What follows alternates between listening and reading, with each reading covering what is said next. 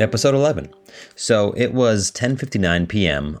Uh, and I walked into the house and I said, "Soph, is it Tuesday?"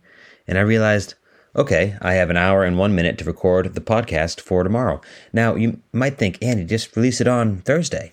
But no, I got a thing going. Uh, I want to stay consistent on Wednesdays. Plus, I know there are at least like 15 people waiting to listen to this uh, on Wednesday morning. With all that said, uh, and in the interest of getting the episode recorded and the artwork made and uploaded by midnight, uh, I'm going to do categories. Now, what I mean by categories is I have a list of categories here uh, on my spreadsheet, and I'm going to give you a favorite, a middle, and a worst. So, like a best, middle, worst, like a 10, a 5, and a 1. All right, now, first of all, uh, if you have differing opinions, nothing would make me happier than to hear your ire. Let me know if you disagree with the things that I'm saying. All right, category one television shows of all time ever. I would say that uh, the best of all time is Breaking Bad.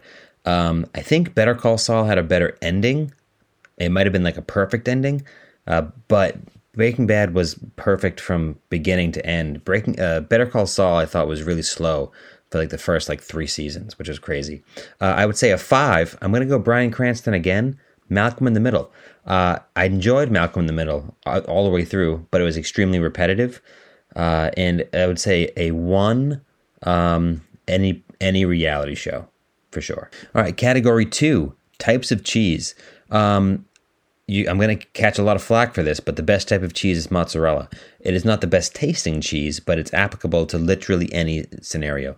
Uh, pizza, obviously. Um, most Italian dishes uh, grilled cheese inside. You can add mozzarella to anything, but it's not always. It's not like the best cheese, but it's applicable to any scenario.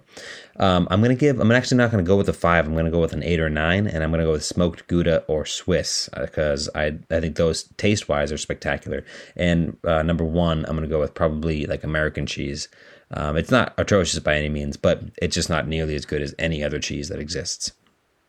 All right, Harry Potter movies. Um, I would say that uh, it's really difficult to beat uh, like six and seven or re- seven part one and part two. Um, I think they actually descend in quality from higher number to lower number. So actually, I guess the better way to say that would be that they get better in quality. Like number one and two, I think are actually pretty bad movies. That takes a real turn in number three when you get to the. Um, I don't even know what number three is called. The one with the dog and the wolf. Uh, and then uh, the Goblet of Fire number four is pretty spectacular, but when they've changed when they change Dumbledore's, they get better. And when Dumbledore dies, things get absolutely insane. Spoiler alert: Dumbledore's dead. Next category: times of day. Um, I think without a doubt, the worst time of day is the exact moment that you wake up. Uh, however, on a weekend, um, the next once you wake up and stand up, the next like hour and a half is the best time of day uh, because I like to think that like nothing bad has happened yet. Uh, I, I also live a very lucky life where I don't carry a lot of negative things. Like nothing ails me from day to day. Um, plus, in the morning, you know, if you have plants, you go out, you see your plants, maybe play a little guitar, you have a cup of coffee, uh, you talk to yourself. Uh, some of those things are specific to me, but I think the morning is the best time of day. Uh, lunchtime, is sick. At lunchtime is the best part of the day, probably if you are working because you're not working for that time. Um, worst time of day, um, the time after the bedtime that you've already set for yourself, where you're not asleep yet, because there's a lot of stress involved in that, um, and you know that that's going to ruin the best time of day, which is you know the hour and a half after you've woken up. All right, I'm running out of time. Um, I, on this, the rest of this list, I have uh, categories: types of wood, number of text messages currently left unread on your phone, songs, uh, ways to drink water, sleeping temperatures, uh, types of shelves, and lighting. I have uh, 20 seconds to, to go over probably just one of these categories. I'm going to go over types of shelves.